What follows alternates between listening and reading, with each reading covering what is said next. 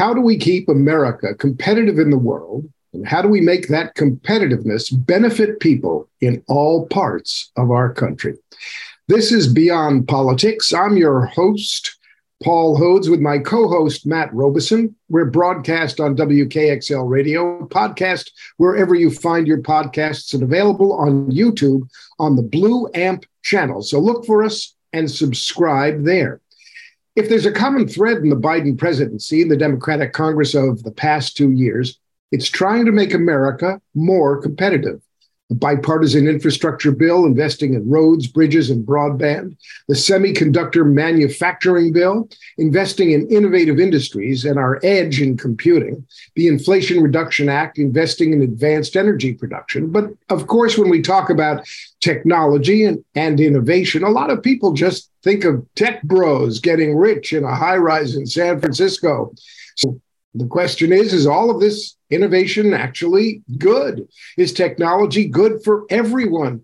Was Andrew Yang right that robots are coming to take our jobs? well, there's no one better to address these questions than former U.S. Senator Heidi Heitkamp. She was the first female senator elected from North Dakota, served on the Senate Committee on Small Business and Entrepreneurship, and serves on the board of the American Edge Project, an advocacy group focused on the role of America, American technology and innovation. Senator, welcome to Beyond Politics. Thank you so much, Paul, for having me. So, tell tell us and our listeners what is American Edge and why did you want to be part of it after leaving the U.S. Senate? Well, American Edge is what we frequently call a C4, which is an advocacy group. We don't lobby but we basically try and advance a discussion in the American public regarding American competitiveness, especially in the tech sector. I think there's a lot of, when I was there, there were a lot of senators who didn't even know how to send an email right and and so you're you're in this spot where people who are stepping into this space regulation whether it's regulation, whether it is opining about what the tech industry should do, who really don't have a serious background in tech. And so we think it's very important that we expand the dialogue and the discussion, not just in the Beltway, but across the country about how technology has really enabled American entrepreneurship, how it has enabled an incredible growth in America's economy with the advent of the new information age, and then what the threats are to that American dominance and why that's important, not only from an economic standpoint, but why it's important from a national security standpoint and really from the standpoint of my particular interest is on American values. You take a look at now what's happening. Larry Hogan was the last governor who recently announced that he does not want TikTok on any devices that are owned by the state of Maryland. We had the governor of South Dakota doing the same thing. We're starting to recognize that technology that's being developed or at least embedded in devices in our country represents not only a national security threat, but a threat against people's privacy. And the People's Republic of China is not all that interested in protecting the privacy of the average American citizen. But yet we take that on in the tech industry as a major source of responsibility. And so I just believe that the next generation of anything that we do is going to have embedded tech. It should be American tech, but we cannot hamstring the development of American technologies just to make sure we're all following what we're talking about here when you talk about tech and innovation i think what what i tend to hear what many people tend to hear is social media platforms or crypto. But i don't think you just mean that. Could you tell us a bit of what you're including in terms of what technologies what kinds of innovation and crucially what is it doing for the american economy and americans well-being and our national security well, the first thing I'd ask everybody is how many of you have Zoom cameras or have a camera, a ring camera on your doorbell? How many of you have a have a thermostat in your house where you can adjust it when you're someplace else? How many of you are controlling your lights from a distance? And the more people get comfortable with this technology, as the more millennials age into, let's admit it, middle age, the more we're going to see these embedded technologies in everything that we do. The Congress went a long way in adopting the CHIPS Act. I think that was a brilliant piece of legislation, very bipartisan, wouldn't have happened without people like Todd Young from Indiana, basically saying, look, who manufactures chips is important, not just from the standpoint of not being beholden to those imports, but what do we know about what's being embedded? And we've talked a lot about Huawei and, and 5G and what that looks like going forward. We just need to understand that this technology that we've come to rely on has functionally been developed by American companies with American values. That's not true anymore. And we need to have that discussion. But we also, at the same time that we're having that discussion about how do we make sure that the technology that is going into Americans' homes is safe for, for the American people and safe for our economy, safe for our power grid, whatever it might be.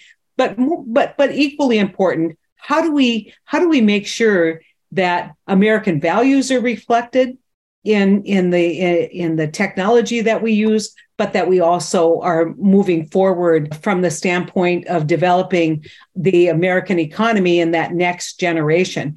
Paul, when he first introduced this, was talking about next tech jobs. And Senator Warner has been absolutely, I think, strategic in how he looks at the future of work. That's a dialogue that was started probably 10 years ago about what, what kind of skills do we need? What does the future of work look like? None of us want to go back to when we used to take knives and cut out shoe leather, right? That's all done autom- but through automation. That is the next generation, whether it's in agriculture, whether it's in advanced manufacturing, whether it and uh, technology is going to be ubiquitous across our economy. And we need to understand what the threats are when we do that, but also what the opportunities are. Senator, you and I both represented a rural state. And the pushback that you get is well, when we use the word innovation, what many people hear is either big tech that makes California rich but doesn't do a lot for people in North Dakota, or computers and robots are taking Rust Belt manufacturing jobs. Why should people in North Dakota or Ohio or Appalachia or New Hampshire care about tech and innovation? Why should they see it as something good? Because that's where the growth is because that is what I mean. You could say, well, why why care about the steam engine? Okay, the steam engine changed the American economy. Mass production developed by by Henry Ford changed the way we manufacture goods. Now, you could argue about whether those were good things, but we are always going to see a progression of how we manufacture things, how we address goods and services in this economy, and that's going to be strategically developed with uh, technology. And that technology is something that I really fault the, the angel investors because they only look at, I think 90% of all angel investment is in California, Washington, and Massachusetts. Guess what? We have incredibly innovative, talented people look to bringing capital to places, states like ours. In the you're in proximity of Boston, so you probably get some of that glory reflected into New Hampshire.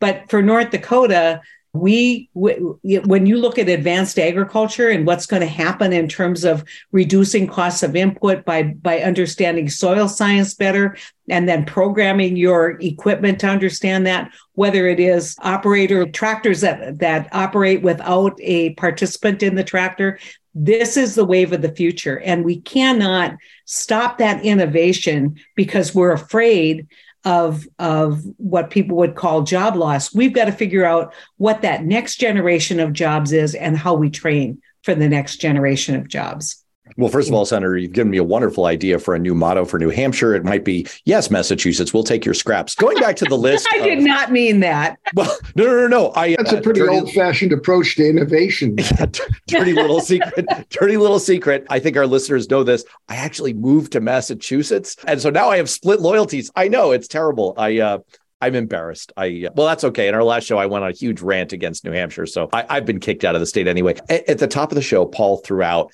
a list of some of the big bills, just a sampling from the last year that are really huge from a competitiveness standpoint inflation reduction act semiconductor bill and of course infrastructure which speaks to our own internal logistics ability to get our goods to market et cetera.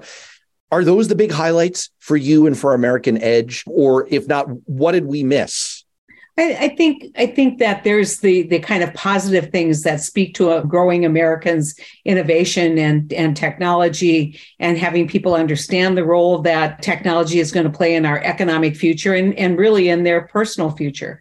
But it also is we need to modernize our antitrust laws. They were designed for 20s circumstances where people controlled one industry and, and created barriers to access for other companies introduced who, who wanted to be competitors. We need to take a look at competition, but we need, need to also understand when you look at that competition, that competition goes beyond this country. It goes internationally. America's technology firms are not necessarily thinking about competition within American companies. They're thinking, what does TikTok mean?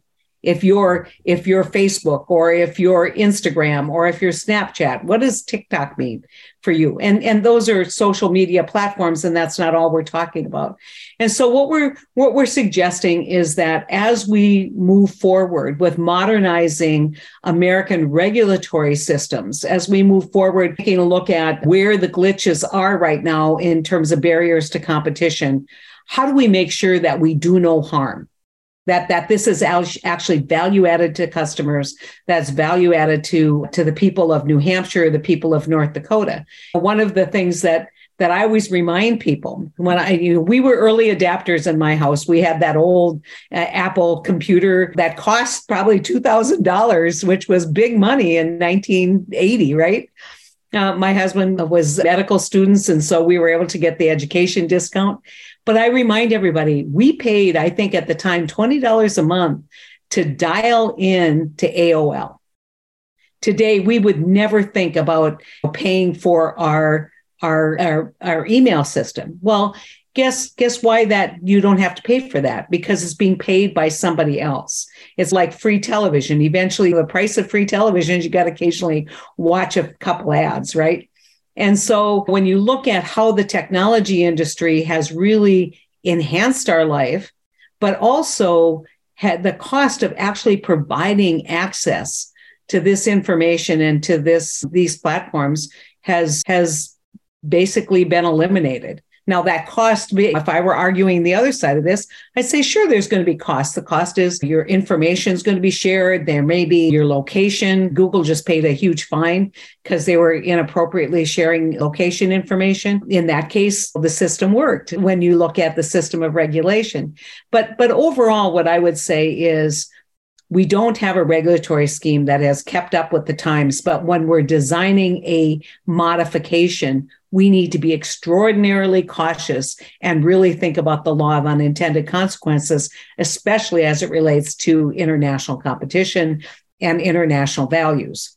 Could I follow up on that for a second? And I'm going to ask you to spill the tea and speak out of school about your private conversations with your former colleagues in the Senate. Don't worry, it's just the three of us and all the thousands of people watching on this modern video platform and et cetera. You raise a really interesting point about competitiveness and antitrust because in the old school world of regulation, boy, am I going into the weeds here.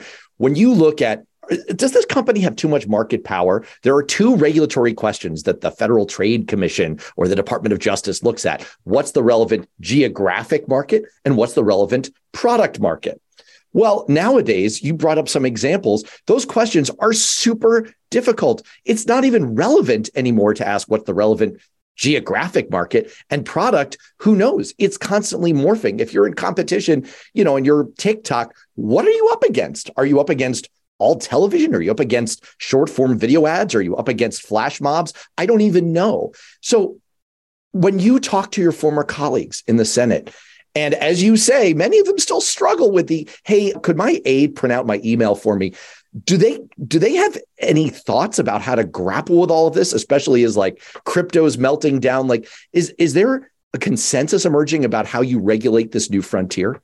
No, I don't I don't think there is. I think there's a lot of questions and and to me the the most important thing you can do is ask a lot of questions. Don't assume don't assume that you've got all the answers to begin with. Think very strategically and and I, I think there's a problem with with folks too often they get pride of authorship. I have a daughter, full disclosure, works in the tech industry. And she said, that's interesting because I have to explain political world to my colleagues because they say, well, here they, they said this, but we gave them all this information and they didn't change their mind. And her point was it's very hard once somebody says something in the political world to get them to change their mind. Because in the tech world, when, when you say, okay, we, we need to do this, and then someone says, wait a minute, that doesn't make sense. It's not going to work with this. People go, oh, okay, let's figure out a workaround or let's, you know, here's the goal. And so I think that the question is that it, it, always, it, I, I always tell people there's two questions I always ask. What is it that you're trying to accomplish? You know, what, what, what in a perfect world would look the way you think it should look? What are you trying to accomplish? And then what's the theory of your case that that's a good thing? And so i think that that there's a lot of uh, my colleagues that i talk to and and god knows i love many of the people who have been advancing this dialogue because i think it's an important dialogue to advance. But by the same token i also think that they need to be less defensive and more responsive to people who say what about this the what about? Here I, will give you this scenario what about it? And when the answer is just trust us that's not an answer that's going to work very well for a lot of members. I, your your comments and, and Matt's kind of ironic or sarcastic comments about the ability of members of Congress to uh, handle tech remind me that when I went to Congress in 2007, we were using Blackberries. iPads hadn't quite been brought to market. And when iPads did come in, they weren't allowed on the floor of the House of Representatives. And everybody, all of a sudden, we've gone through this decade long revolution in smartphones and technology that really has been seen exponential, really exponential progress. And we'll, we'll use, I can use that word in technological innovation. So, what I what I want to ask about is in the regulatory framework that we're dealing with, we face extraordinary new challenges. We have a First Amendment that protects free speech. We have what has become a huge, ubiquitous platform, Twitter, owned by a private individual. In recent weeks, since the purchase has been completed, we've seen a and a huge rise in hate speech, which arguably is not protected by the First Amendment, depending on how hateful it is. So there are no bright lines to be drawn here. And calls for regulation for Congress to do something are, are rising. And Congress has been, frankly, dealing with the questions of how do we regulate these brand new technologically innovative platforms that have now become ubiquitous ubiquitous in the world and as a means of communication. What are you seeing? What are you hearing from your former colleagues? And and where does american edge come down on the question of regulating the social media giants? The first thing i want to say is let's say that this is going to be market driven right? And right now, you see a number of large advertisers who are leaving the Twitter platform. Whether they come back, I think, is another question. But they're basically saying we're not going to endorse that. In some cases, they're competitors of, of Elon Musk, who is also, that's not his only business. So Let's just take the argument that the free market can regulate content people don't like what they see. It it let's assume for a moment that it has not crossed the line. It hasn't become dangerous speech. It hasn't become the kind of speech that threatens individuals or re- results in i think revenge porn. The kinds of things that that you could argue are not embodied in free speech. Number one a, a, a privately held platform is under no obligation under the first amendment when you think about this, I always tell people when they say, well, but I can't post what I want on Facebook, I can't post what I want on on Twitter, I say, and if you wrote a letter to the editor, you couldn't force the paper to publish it. The reality is, beyond that, these platforms have re- really become the marketplace of mm-hmm. ideas that's where most people get their news now. That's how they communicate with each other. It has led to siloing of political thought because they people will only follow people they like or follow people they don't agree with.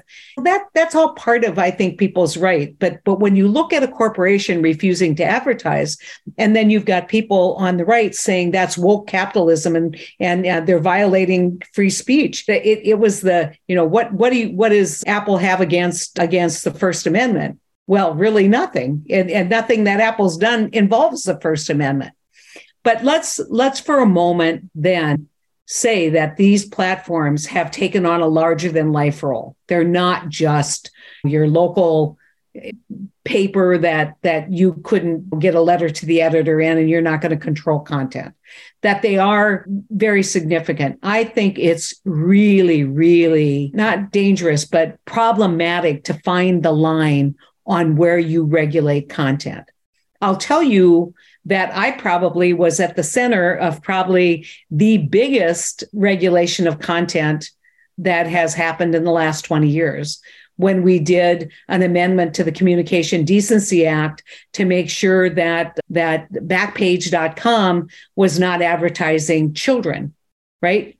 So I got criticized for that by the sex workers saying you've made it less less safe for us because now now this platform won't let us advertise escort services. And i said i didn't tell them they couldn't you couldn't advertise escort services. I told them they can't advertise children. And and so a lot of times then the reaction is look we're not going to do any of this. And then people say but the content is is so it, it's my voice. And how do i get my voice out in a place where people are listening? And, and these are really tough questions, but I think that as we look at regulating content, having a discussion about content, one person's cancel culture is another person's right, right? Mm. So when people say, well, this is this is all part of the cancel culture mentality, I want to say, I remember when Kaepernick took a knee and Nike made them the spokesperson, and all you people wanted to boycott Nike. Nike. I don't think that's cancel culture. I think that's exercising your First Amendment right through your pocketbook to say, I don't like what this corporation is doing. And so I think we need to be really, really careful and examine things like what especially Senator Cruz is advancing that they want to, they really want to I think, control those platforms, but not for the betterment of everybody, just the betterment of their political position. And hmm. so if you if if you had one thing to say good about the tech industry, at least before this dialogue with Twitter, is they were really trying to figure out where those boundaries were and how they were not going to be part of a, a movement that disseminated disinformation, that destabilized our economy, destabilized our democracy, but that they would let free speech reign. And these are tough, tough questions. Let's talk Congress for just a second. As we record this, it's December 2022, and we're on the cusp of having a new Congress and a split of power in the US Congress. I just had Ryan McConaghy on the show. You, you, might remember him, Senator. He used to work for the Democratic caucus for Senator Schumer on policy. I love Ryan. Well, I do too. He's an awesome guy, and he had an uplifting message, which is he's really smart. Yeah, he is really smart. Well, I always feel I always feel a little smarter after talking to him because I just learned something. And then I reflect on my lack of intelligence and I, I, feel bad about myself. But he made me feel good for a little while because he said there are some areas where he could see gang um, in the Senate, like a good kind of gang, work together and maybe prevail on a Republican majority House to get some things done. And most of those things he thought more or less came down to competitiveness and some of these issues we're talking about today. What do you see on the horizon as far as the issues that you're focusing on around tech and innovation? Do you think this is going to be a fertile time for some legislative progress? I think one of the great challenges in in the American economy is workforce. Mm. Whether it is workforce in construction or whether it's workforce in the tech industry. It's connecting our people, training our people, giving our people the kinds of economic opportunities to earn a great living and be part of a growing and hopefully robust middle class. And and so I think I think there's going to be a lot of discussion about what we call workforce participation rates because I would say, as somebody who studied the economies of our states for a long time, the more people you have working, the greater your state gross domestic product. That's true nationally. And when you have fewer people working that means less productivity in this country. And and how people make up for that less productivity is they they lean more heavily on technology on innovation on automation. We get more efficient. America is an incredibly efficient place and people don't i don't think people really appreciate it but when you look at what's on the horizon in the future for congress I think it, it's completely dependent on what happens in the House. In the good news on the House, you've got to your neighbor to the east, New York. New York basically functionally delivered the House majority with moderates, right? So everybody's talking about Marjorie Taylor Greene and, and who those people, the influence they would have. I think it's more important that you look at what's the influence of the moderates, the people in the middle who probably who won in Biden plus four, plus five, or plus 10 districts, who know that that in order for them to be successful in their reelect, that they are going to have to come back with some bipartisan solutions. And so I, I, the one area that I think needs to be addressed is immigration reform and border security. And I just don't like talking about border security. Republicans don't like talk about immigration reform. We did a bill that got almost 70 senators vote. Had we done that, we would be further along on both of those issues, both border security and and that's also part of that workforce participation. What you've just talked about raises a question for me. So in 2021, we had the greatest single year of job creation in American history, more than 6 million jobs in 2021, a decrease of 16 million people receiving unemployment benefits, the biggest drop in the unemployment rate in history. We have the biggest yearly increase in US manufacturing jobs in nearly 30 years. But it, at least according to polls, the, the voters said they trusted Republicans on the economy. And in the 2022 campaign, the Democrats, despite our our our success last night in electing Raphael Warnock to the Senate, Democrats didn't talk about jobs or the economy or manufacturing hardly at all. Do we do Democrats need a new way to talk about jobs and the economy and how to make people successful that that that helps turn that tide in, ter- in the way that folks think about Democrats in the economy? Is there some, what are we missing? And is there some new way we should be speaking about it? What we're missing is this. My good friend, Barbara Mikulski, who I adore her, when I first came to the Senate, for some reason, she adopted me. And and she had an expression that i use all the time. She said yes we have to talk about the macro issues. What's our unemployment rate? What's our gdp what's our workforce participation? All of the things that are that we see as historic measures of a successful economy. She goes but we win when we talk about the macaroni and cheese issues. And no one wants to hear a bunch of statistics. What they want to hear is a story they want to hear a story about a small town in ohio who really didn't have who who who lost manufacturing during the the, the big movement after NAFTA, who, who saw globalization threaten them, who now are going to be manufacturing microchips. And, and where we miss it is not in the policy, we miss in telling the story of what we're doing, not, not boring you to death with a bunch of statistics right? And and and so i used to used to call it the blah blah blah of politics. The minute you start saying well i want to talk about my six million jobs and, and pretty soon people are going blah blah blah blah blah. And i want that i think i think it has a greater impact to say want to talk about mobile alabama and that the opportunity that's being presented to betty who really was struggling, only working at retail. And now she's got a job that pays her $24 an hour with the opportunity for advancement. I want to talk about how that happened for Betty. And, and, and so I'm just making that up, but uh, you get my point. My point is we are not good storytellers. And, and we, we always want to lead, and, and this is not maybe fair, but we always want to lead with, with inspiration and fear will trump inspiration every time if you let it. And so I think we need to be inspiring and we need to push back when people are fear mongering a lot of these ideas. All right, Senator. Now we get to the really hard hitting questions that we don't expect you to be able to answer. But you are a highly skilled politician. So we expect that at the very least you'll have an artful way of dealing with them.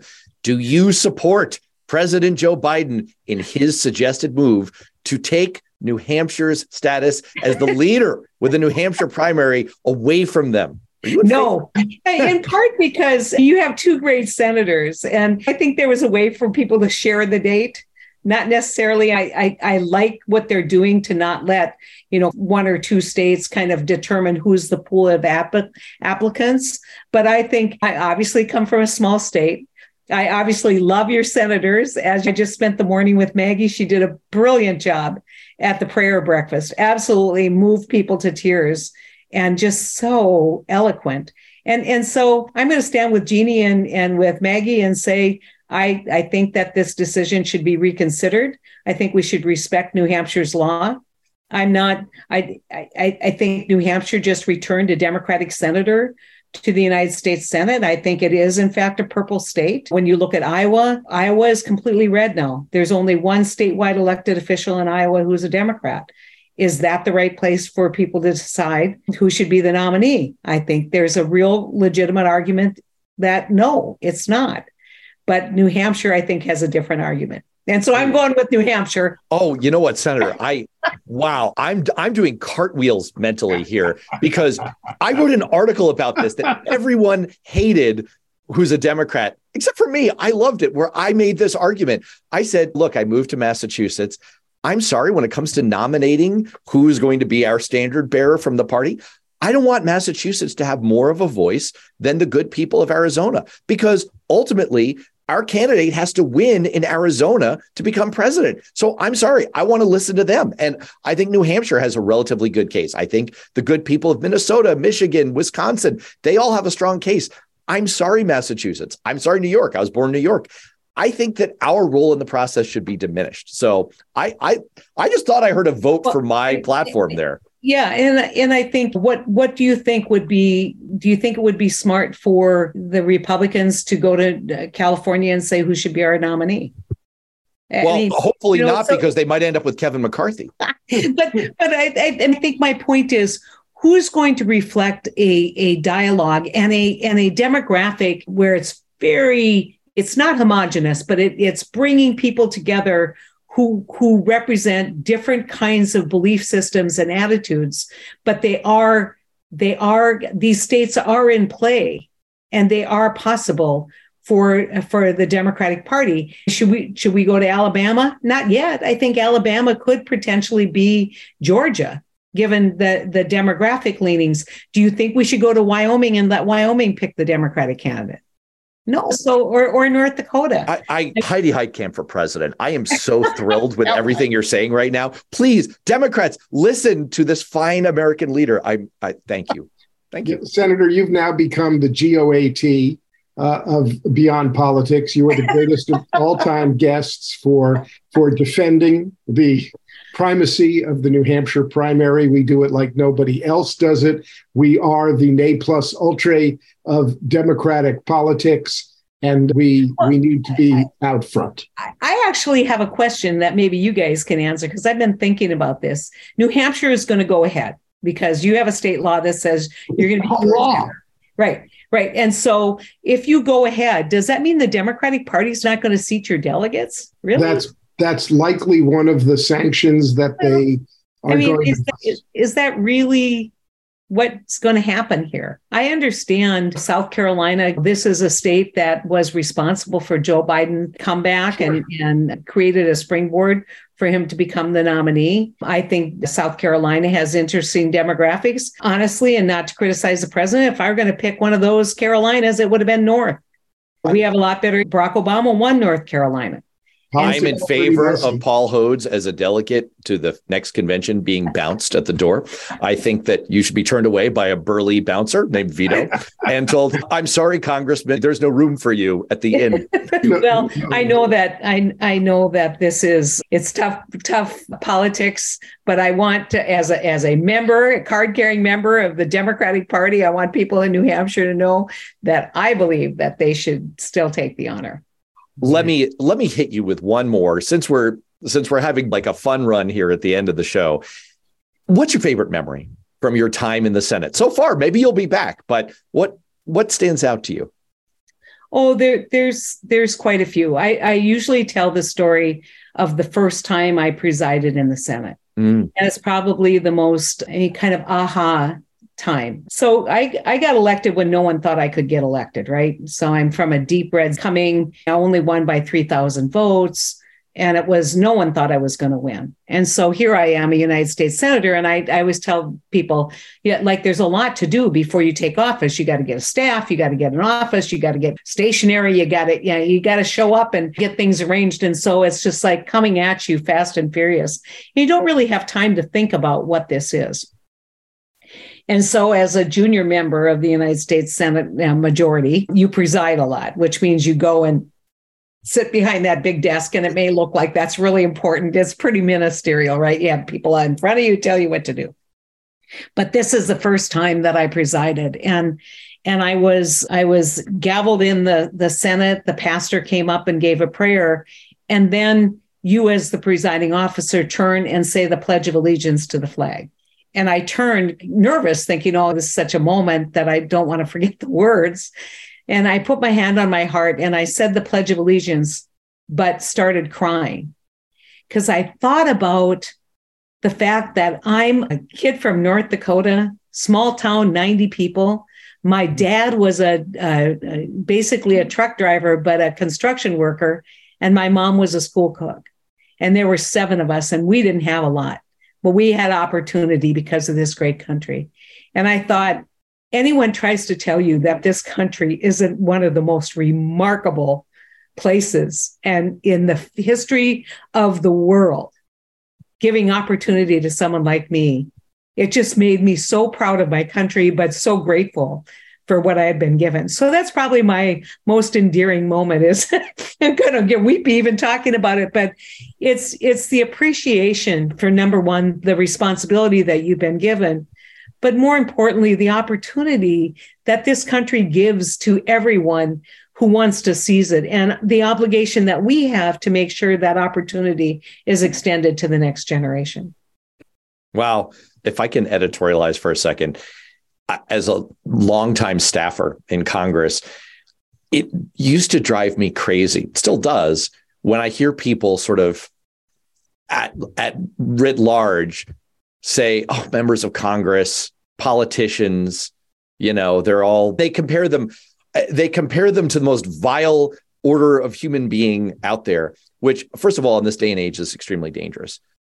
But second of all, is so at odds with my experience. And I hope that people who've been watching this on video and listening on pod or on radio have gotten a flavor for this in listening to Senator Heitkamp, because it really is amazing your command of the issues and the politics and what it means to represent people where you come from and also think about the interests of America and the way your story embodies the best of what this country is about. I have to say that that was basically the norm yeah. what I encountered working for several members of Congress, encountering and working with lots more. And I don't just mean Democrats. I truly don't. Now, there's certainly a faction nowadays of the other party that I, I don't think quite as highly of. But I do mean it that that it was very much across the aisle, Republicans and Democrats, and for the most part, I found them to be dedicated, hardworking, and really, really care about this country, and, and that meant a lot to me. Yeah, no, I I think way too often, in part because we keep telling you how mean everybody is. We keep telling you that they don't care about. It. That's our political dialogue now to get elected, and then we're all supposed to do the kumbaya when we we come together. And it's really hard after people have spent how many months calling each other out to to bring them back together. But there's a great expression that I any any time that I considered legislation. Native American culture for Indigenous people, which is a lot of folks and, and good friends in the Dakotas and especially North Dakota. They say every decision that we make should be done for the benefit of seven generations. What will that decision mean for the seventh generation? And if we start analyzing this not in political cycles. What does it mean if I vote this way? And partly, I, I ran for governor and lost. right? People say, well, weren't you worried when you voted against Kavanaugh? I said, you know what? It's not the end of the world. You aren't going to take away my firstborn. I mean, you know, in this country, you, you aren't going to you aren't going to put me in prison for saying something different than the leader, at least not yet.